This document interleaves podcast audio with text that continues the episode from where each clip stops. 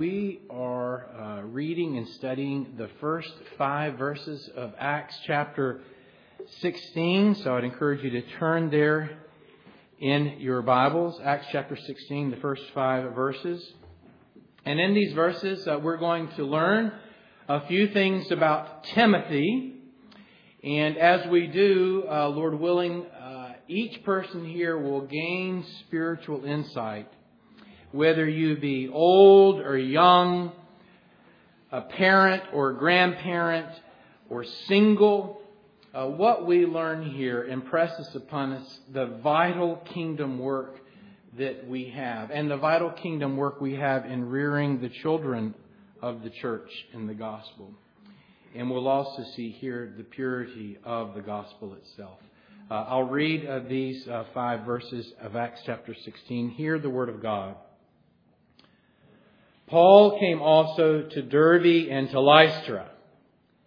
And a disciple was there named Timothy, the son of a Jewish woman who was a believer, but his father was a Greek. And he, this is referring to Timothy, was well spoken of by the brethren who were in Lystra and Iconium. Paul wanted this man to go with him, and he took him and circumcised him because of the Jews who were in those parts, for they all knew that his father was a Greek.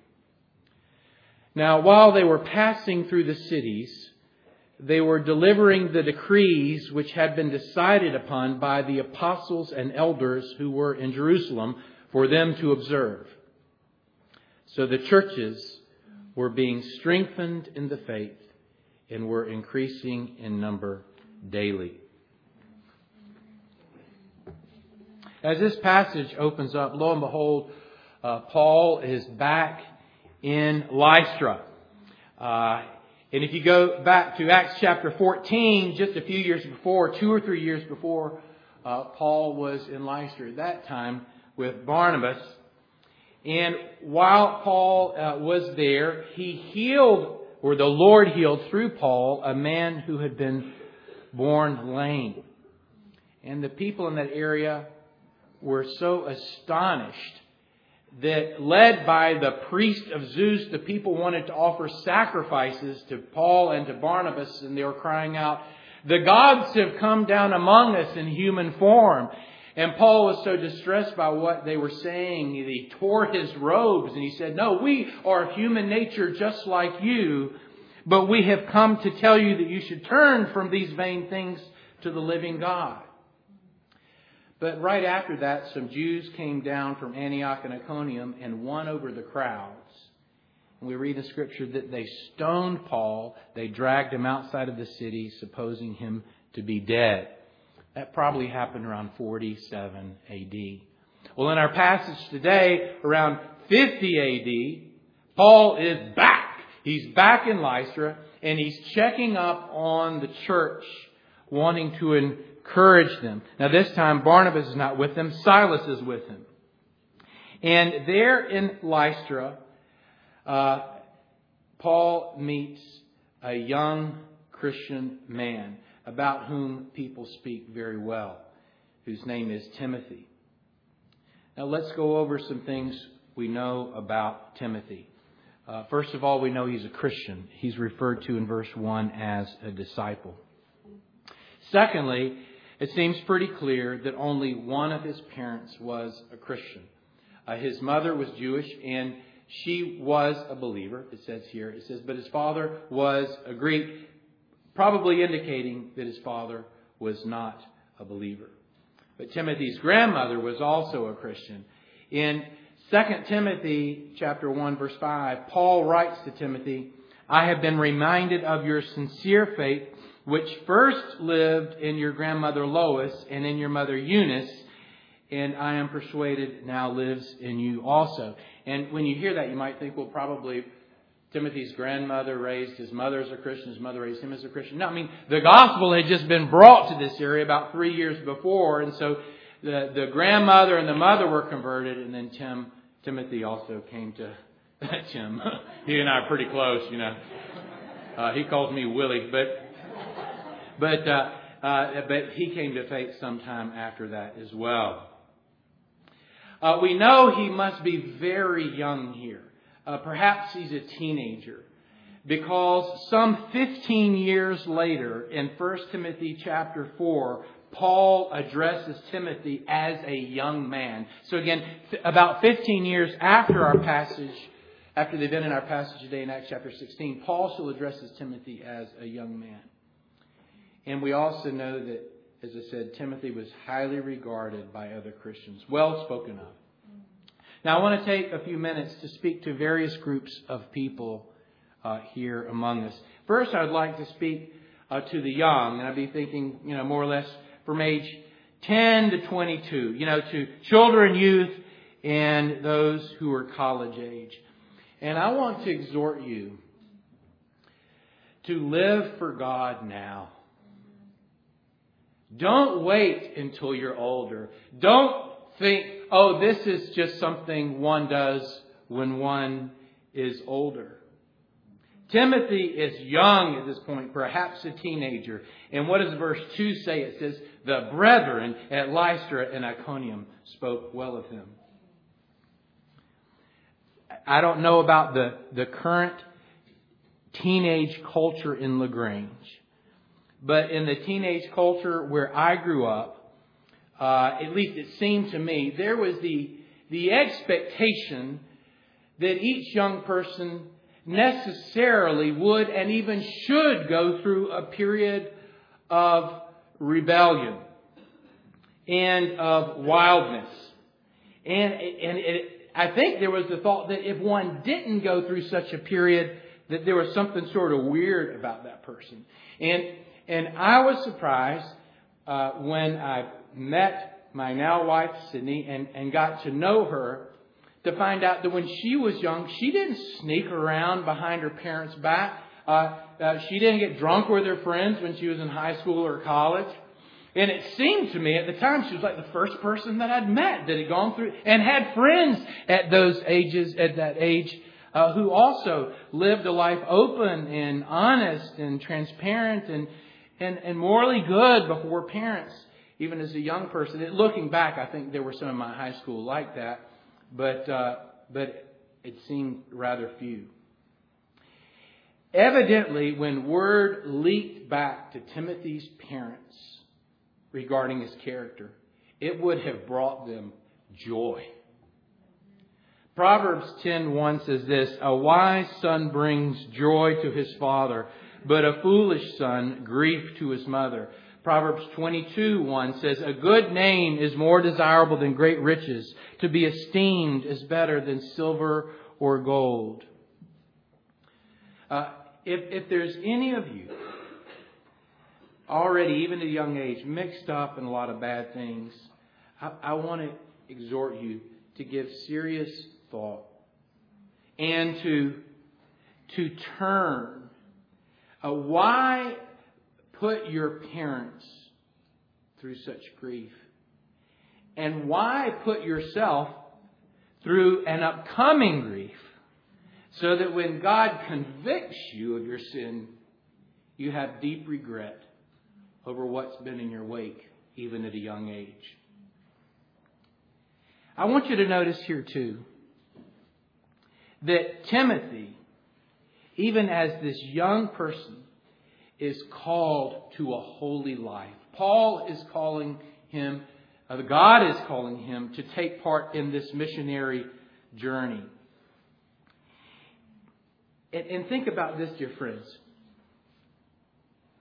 What's the initial impression that Timothy and his grandmother and mother have of the Christian life? Their initial impression comes from the first time the gospel was brought to their city. And Paul was stoned and dragged out of the city and left for dead. That's their impression of what following Christ can mean.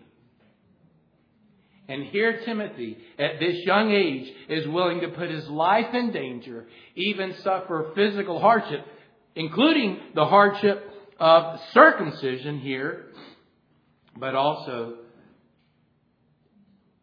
possible dangers that may come his way. As a young person, not only as before adulthood, as a young person, he's committed to suffering for the gospel. And so again, I encourage you young people, don't think, I'll wait till I get older. Live for Christ now. Christ is calling you to a holy life now. And let me be absolutely clear about something. I'm not encouraging you simply to be nice, kind children around adults, although those are positive attributes. I'm encouraging you to love God and to hate sin and to be obedient to Christ, to live for Jesus. Now I'd like to uh, speak to parents, and I'd like to exhort you to raise your child or your children in the Lord and for the Lord. Now, we all, as a community, a church community, as a covenant community, have a responsibility towards the children in the church. Uh, I'm not sure about the Orthodox Presbyterian Church, but in the Presbyterian Church in America, the denomination I'm a part of, we, we have a question when a child is baptized. And the question is this do you, as a congregation, undertake the responsibility of assisting the parents in the Christian nurture of this child? Do y'all have that same question during baptism here? Not sure. Anyway, uh, biblically, apart even from uh, a question in a book of church order, biblically, there is the responsibility the Christian community has uh, for modeling Christ before children, uh, for uh, encouraging them in Christ. But parents, please realize you have the foremost responsibility for training your children. The foremost responsibility does not lie with the Sunday school teacher. It does not lie with the youth worker. It does not even lie with the pastor. It, it lies with you. And in Deuteronomy chapter 11, we have these words, verses 18 and following. Fix these words of mine in your hearts and minds. Tie them as symbols on your hands and bind them on your foreheads. Teach them to your children, talking about them when you sit at home and when you walk along the road, when you lie down and when you get up. And, and of course, these days could be too, when you're texting with your children, when you're talking with them on the phone, when they're calling uh, home from college, when you're riding along in the car. If you are lazy about raising your children in the Lord, being careless with that has, that has been entrusted to you, there are grave consequences, dear friends. How do you raise your children in the Lord? First of all, you must be devoted to God and to His Word.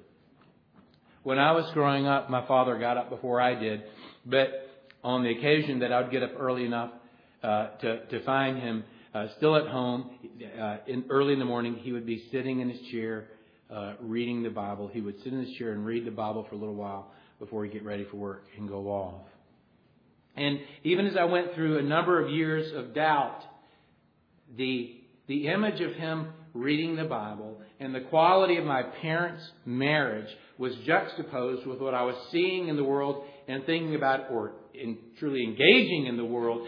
And, and the comparison between the two made me realize that, some, that what my father had and what my parents had was real. Something does not come from nothing. And they had something. And it was a relationship with God. It was a holiness. It was a joy. It was an integrity. It was a trust. And so parents, you need to raise your children to the Lord by first fixing the words of God in your minds and hearts. One child said to his father, Daddy, Mama's Bible must be more interesting than yours. May it not be that way. Secondly, parents, you must continually communicate God's truth with them, sharing with your children what, has God, what God has been teaching you through Scripture and prayer and experience. I remember uh, one of my daughters communicating with me while she was in college, and uh, she would uh, she was uh, an English literature major, and they were reading Flannery O'Connor, very depressing stuff, you know, and she and I were communicating about that. And I was an English literature major too, but, but I, I remember telling her saying, and, and we, ha- we have to be careful with this. Christians ought to have the clearest eye to see the brokenness of the world and the sorrow of the world. But we need to be careful that our experience of the brokenness and sorrow of the world is not just lived out in the imaginary, in books or on the stage, but that we engage in the brokenness of the world and take part in bringing God's redemptive hand and hope to the world. And so that was an opportunity to speak with her uh, about what God would have us do and how we meet the needs of a broken world. Dear parents, read the Bible with your children. Discuss the Bible with them, even when they're very, very young. Pray with and for your children. Think about the parable of the talents. To some he gave five, to some he gave three, to some he gave two, to some he gave one. To some of you he's given five children, to some three, to some two, to some one. And the Lord calls us to be a good steward of all that he has given us, to use it for his glory including our children. We need to, ra- and in addition to raising them in the Lord, we need to raise them for the Lord. Again, what happened the first time Paul visited Lystra? He was stoned, drug out of the city, and left for dead. And think about this Timothy's mother, Timothy's grandmother, and even Timothy's father and sending him off with Paul to do ministry have an awareness of what this may cost because they've seen it in their own town. But Timothy's parents give their son they love over to the work of God's kingdom, even though they have seen firsthand its hardships and dangers. Perhaps Timothy, or perhaps his grandmother and mother, were among those whom the scriptures say were gathered around Paul after he was left for dead. Parents, are you willing? Are you even desirous that the Lord would do with your children what is according to his good and pleasing and perfect will? His will may bring a fair share of suffering into their lives. His will may include that they face dangers and toils and snares. His will may include that they are distant, geographically distant from you. His will may include that they give up material blessings. But children are a gift from the Lord. We raise them for Him and we must be willing to give them up to Him. We cannot be stingy with them.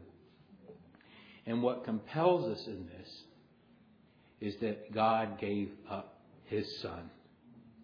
The Father gave up His Son to carry out the will of God, though it included great suffering, and yet it brought eternal glory.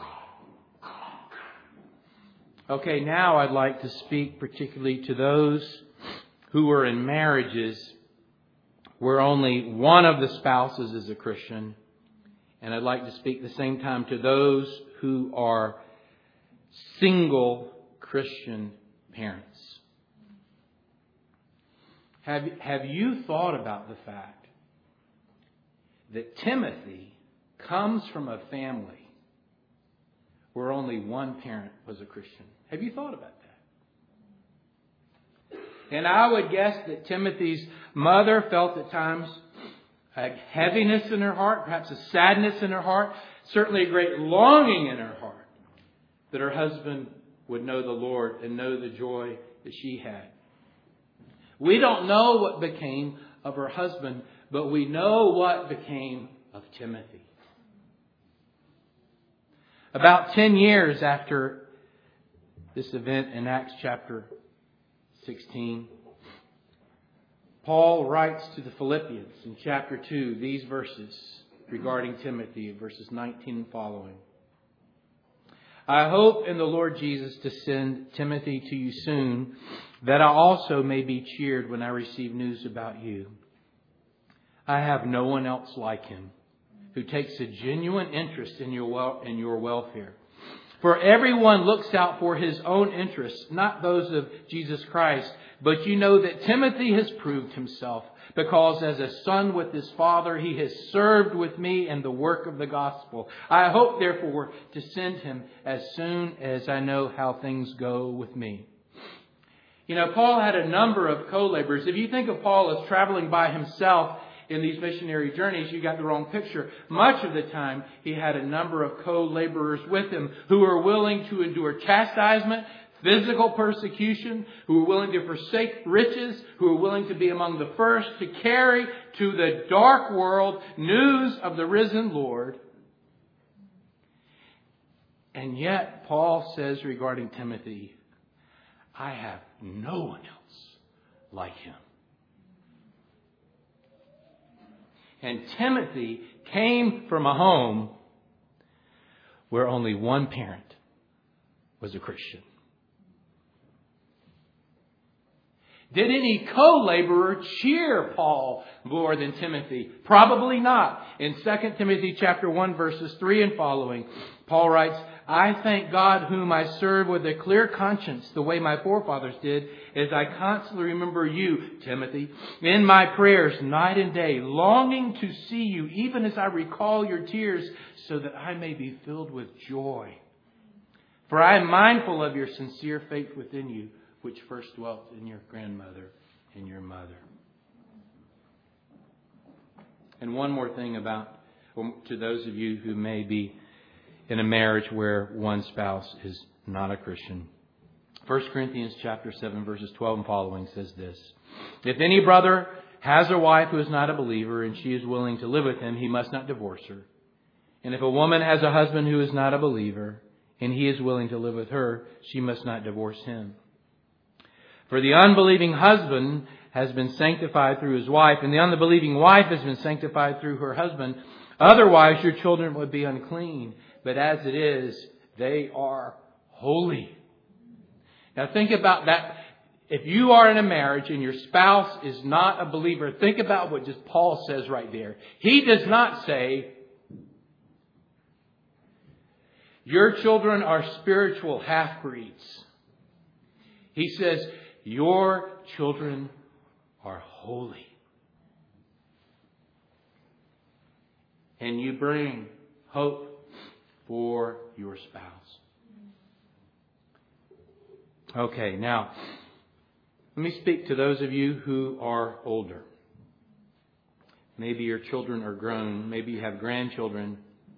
Some of you may feel like uh, uh, you, maybe to some degree, blew it, that you weren't uh, the spiritual parents you should be, that you didn't lead your children in the Lord.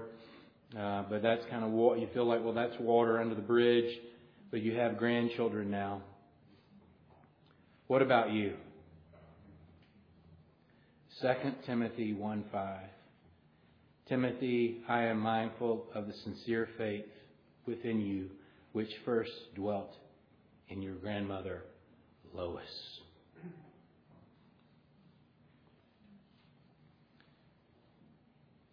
My great grandfather was named C.C. Hurd. His initials were CC. He was named CC Hurd, and he was a Baptist preacher in Georgia. And some years ago, through a distant relative, I received an old leather bag with his handwritten sermons and his Bible.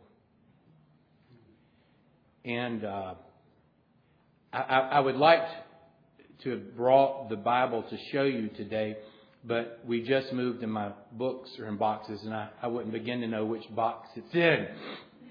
Uh, but uh, but when you open up the, the, the Bible, and I mean it is in tatters. It looks like it was a Baptist preacher's Bible, right? You open it up, and on the first page uh, is written, C.C. Hurd, a child of the King. And then it says, Holy Bible, Book Divine, Precious Savior, Thou art mine.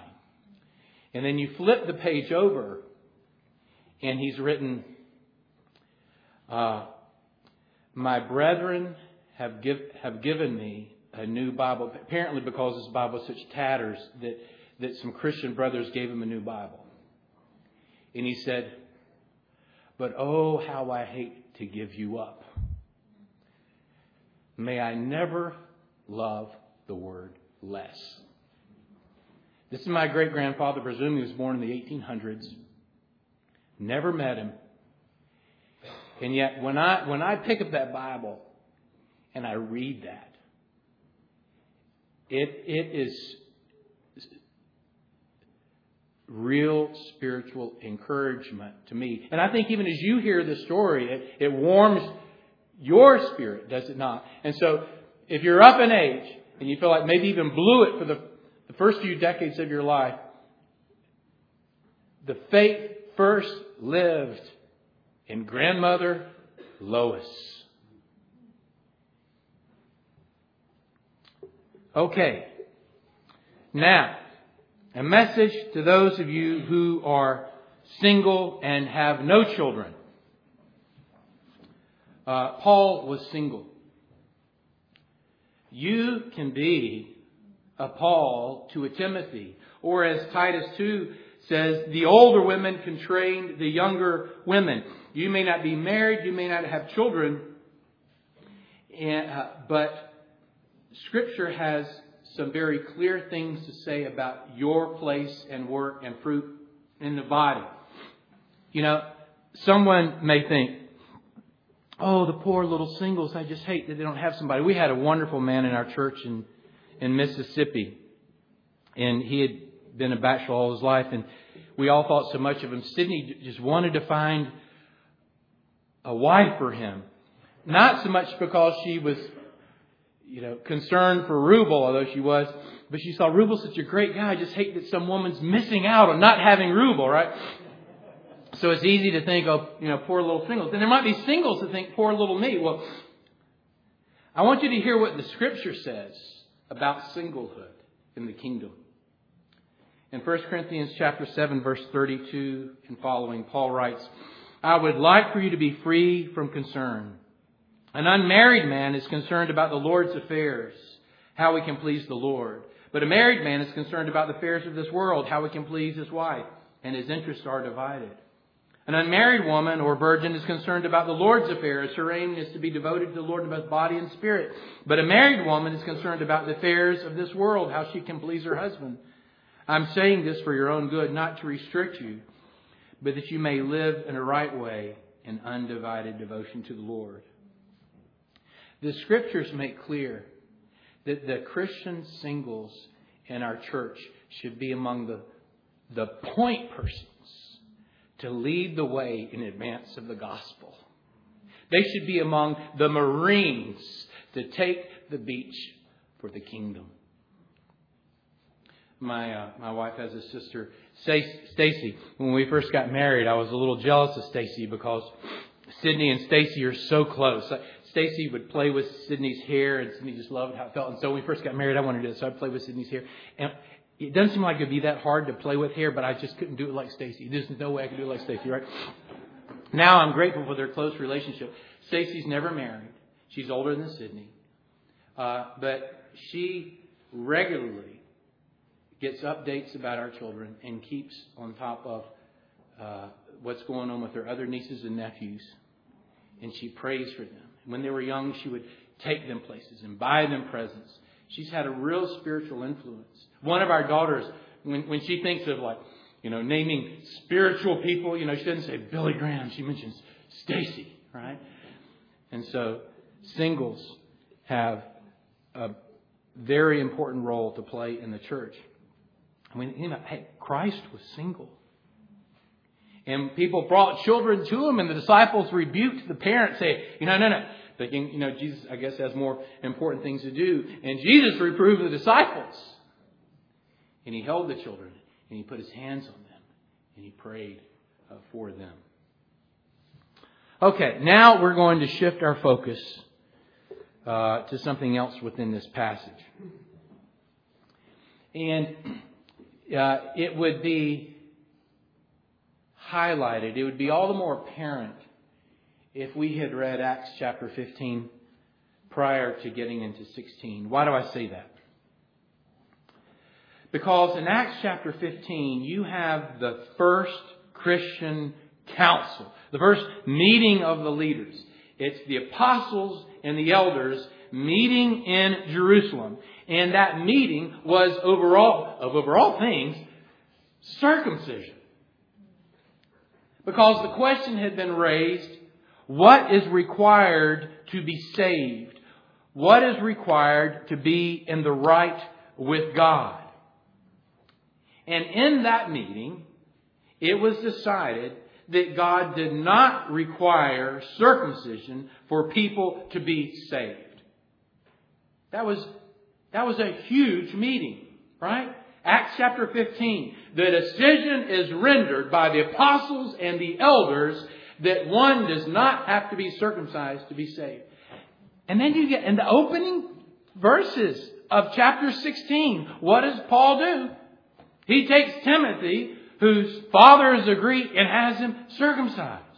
You're like, what? What's going on? Paul, did you, did you change your mind so that you now think circumcision or parts of the ceremonial law are necessary after all? Or Paul, do you fear the Jews? Do you fear what they might say? Do you fear their persecution? So you circumcised Timothy because you were afraid? And the answer to those questions is no. The issue for chapter 15 is a different issue from the chapter from the issue in chapter 16. The issue of chapter 15 is what must one do to be saved? And what's interesting is when it came down to maintaining the purity of the gospel, Paul refused to have Titus circumcised. But in Acts chapter 16, it's a different question, and he has Timothy circumcised. In Acts chapter 15, there were Jewish Christians saying that more than faith was required to be forgiven by God. For a person to become a Christian, he must keep the law of Moses. And, uh, and one of the highest tests of compliance is circumcision. And this, this type of teaching so distressed Paul that he, in the book of Galatians, wrote that he feared he had run his race in vain. Because this meeting at the Council of Jerusalem concluded that God made clear that after all, Jews or Gentiles, you or I are saved through grace of our Lord Jesus Christ and through grace alone. Ladies and gentlemen, boys and girls, the scriptures make clear that Jesus rescues you from the coming wrath and there is no condemnation. By one sacrifice, he is made perfect forever, you who are being made holy. Their sins and their lawless acts I'll remember no more. The law says, the scripture says, and it says that God will rejoice over you with singing. And so any church or any cult that says it is by the works of our flesh we are saved, or by a combination of grace and the works of our flesh, we must, with conviction, say, no, it is through grace. So again, the issue of chapter 15 is, what must I do to be saved? And the answer is, believe on the Lord Jesus Christ. His merits are sufficient for you. Now, after being so careful to preserve the gospel, we get to the issue of chapter 16. Why did Paul circumcise Timothy in chapter 16? The issue is not what is the gospel. The issue here is what can I best, what can I do to best reach the world with the gospel? And in this particular case, what, what can I do? What hindrances can I remove, legitimate hindrances to remove, to best reach these Jews with the gospel? Uh, uh, pastor under whom I interned years ago, I just loved the man dearly, North Carolina, Dee Dee Whalen uh, had a sister who was a missionary in Korea. And I presume it was through them, I'm not sure, I presume it was through them that I heard the story that there was a pastor who was, a, a, a Western pastor, who was getting up to preach as a guest speaker in a, in a Korean church. And uh, just before he spoke, he took out a handkerchief and he blew his nose. And he lost the ears of the people. Why? Because it's considered vulgar to blow your nose in public in Korea. I was reading too where uh, when you, you know, of course, there's honor towards older people. You should not touch on the shoulder or the head an older Korean. In, in a formal meeting, uh, you should not show the bottom of your shoes in front of people that you should honor. So men should not cross their legs so that the bottom of the shoe is visible when they're meeting with people that they honor. I even read this, I thought it was interesting.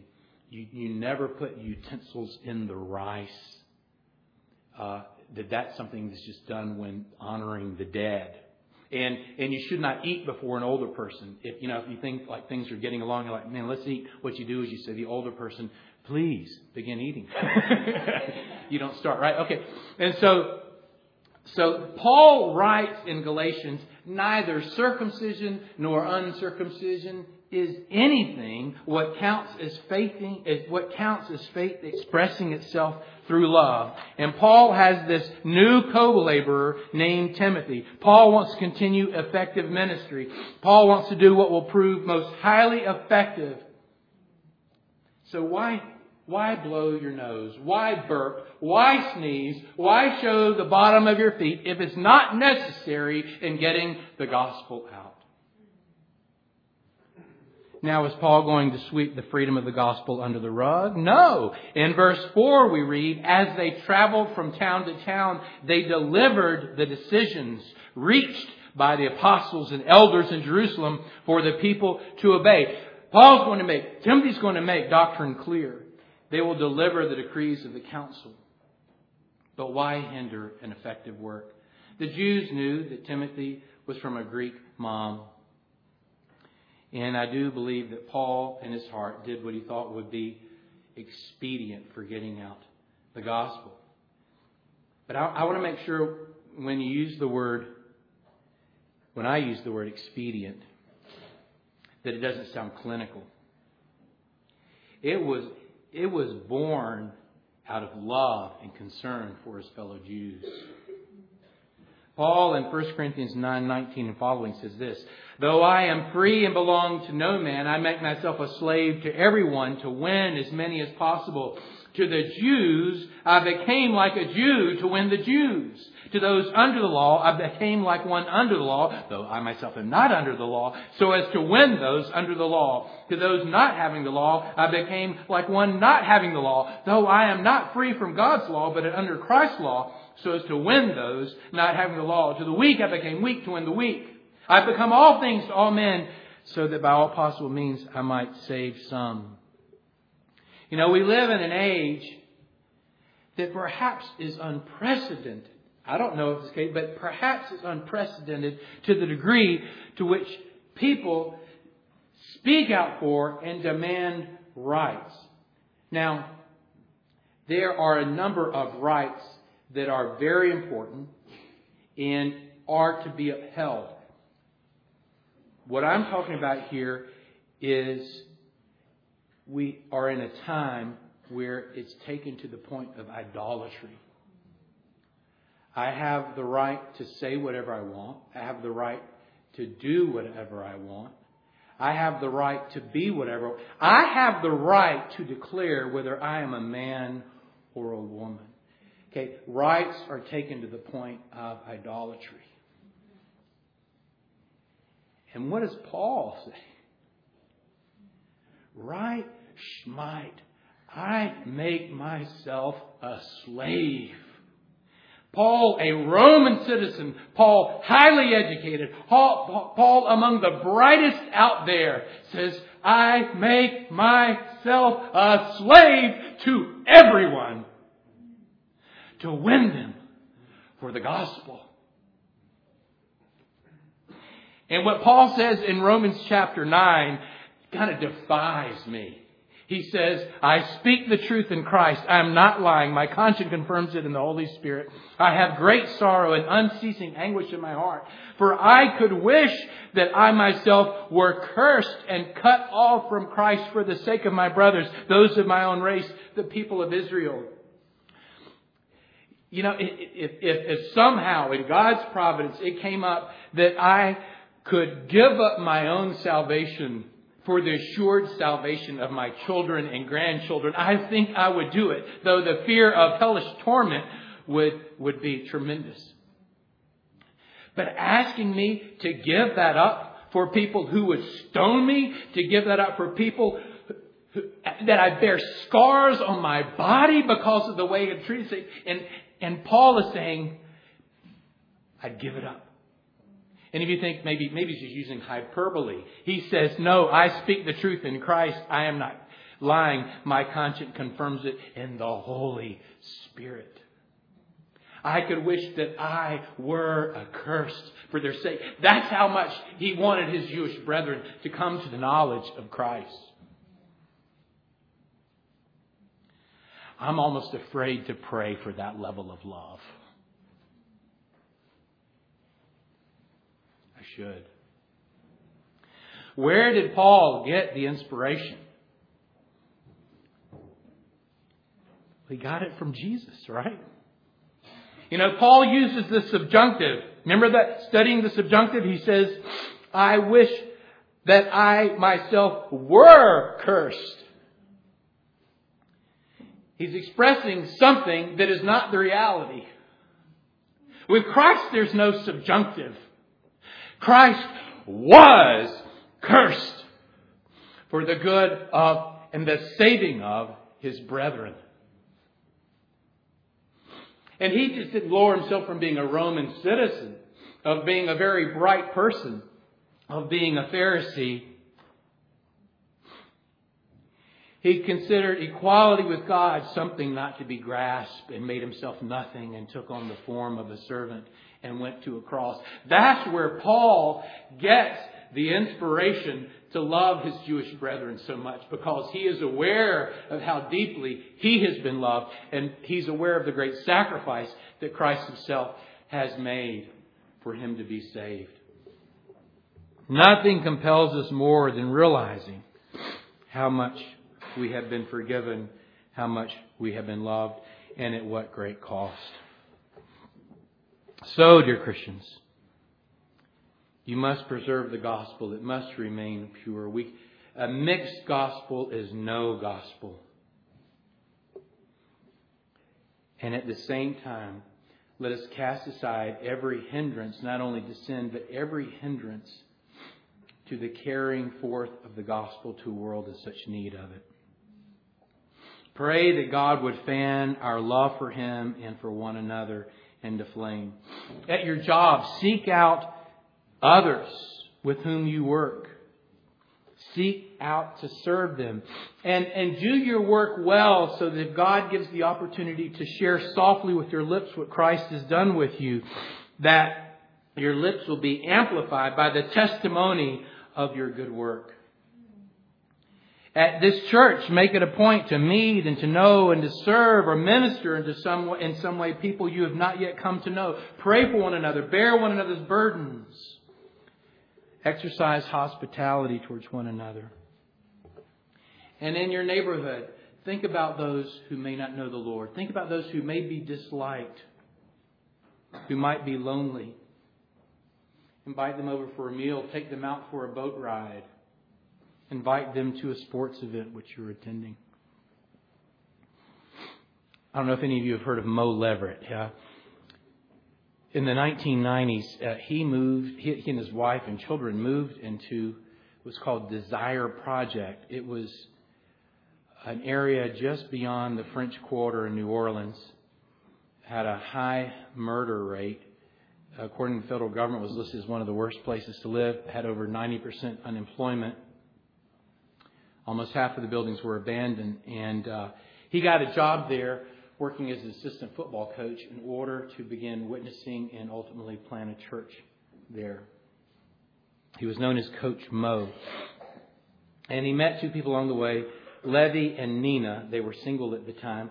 Uh, Levy had stolen many cars by the time he was even driving age. Anyway, uh, the Lord brought Levy and Nina to himself through Mo's witness, and they got married. And Mo shared that, uh, that, that Nina got pregnant, and that Levy was proud and was telling everybody that, that they were going to have a child, and that one night he called Mo on the phone, and in the conversation, Levy said, Coach Mo, the cycle is breaking.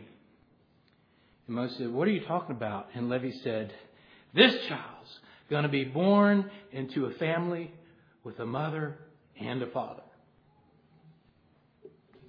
And ladies and gentlemen, God, through His love and power, breaks cycles. He breaks cycles in housing projects.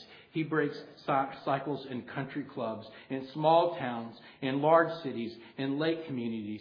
He breaks cycles of unbelief. He breaks cycles of husbands and wives mistreating one another, of leaving one another. He breaks the cycles of children losing a parent through divorce. He breaks the cycle of children disobeying their parents. He breaks the cycle of embezzlement at work, of lust and of greed and hypocrisy. He breaks the cycle of despair and gives sure hope. And this message must be protected, and this message must be sent forth. His mercies are new every morning. You know, it's interesting. The people that stoned, no, well, the people that ultimately, well, first wanted to sacrifice to Paul and Barnabas said, "The gods have come in, have come down in human form among us." They got it wrong. Paul and Barnabas were human beings like you and I are. But they, they touched on a theme, right? God has come down in human form and lived among us. And by this we are saved. And now we come to the Lord's Supper. And the bread represents the body of the divine one who took on human form. And the wine represents the blood of the divine one who took on human form. And there was no subjunctive. He was cursed. He bore our sins in his body. But thanks be to God. He was raised from the dead. He was exalted. And Isaiah says, He divides the spoil with the strong. One day we're going to be at that banquet table with them, the scripture says, where there's the finest of wines and the best of meats. And what we're about to participate in looks back to the cross, but it also looks forward to the feast. So examine your hearts, turn from sin, believe on Christ by faith. Uh, with the elders who are uh, helping with the distribution of the elements, please come forward.